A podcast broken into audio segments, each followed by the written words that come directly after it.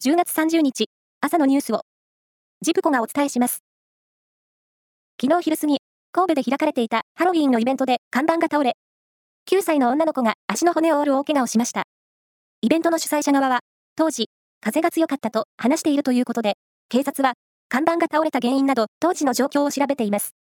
なお、警察によりますと、看板はアルミ製の枠組みで、高さ2.4メートル、幅5.4メートルの大きさでしたが、ステージには固定されていなかったということです。共同通信によりますと、日本人2人を含む159人が死亡した韓国ソウルの繁華街、イテウォンの雑踏事故から、昨日で1年となり、ソウル中心部の広場では、遺族会などが追悼式を開きました。2期目に入った連合の吉野智子会長が、共同通信のインタビューに応じ、来年の春闘に向け、デフレ脱却や賃上げの流れを確かにする反転攻勢の年としたいと強調しました。引き続き、政府との対話を重視する意向を示す一方、憲法や雇用問題で、連合と自民党は考え方が一致しないとも述べました。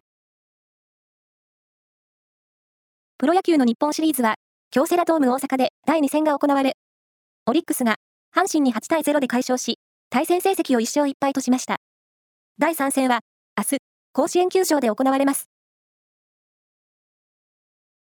来年春の選抜高校野球につながる秋の東海大会は、昨日、岐阜市で決勝が行われ、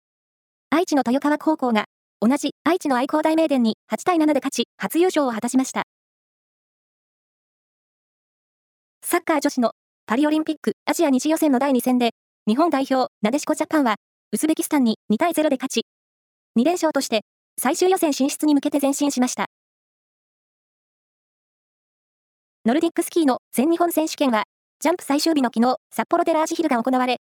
男子は二階堂蓮選手が初優勝し、女子は高梨沙羅選手が3連覇を果たしました。去年の北京オリンピック金メダリストの小林陵侑選手は、膝の違和感で欠場しました。以上です。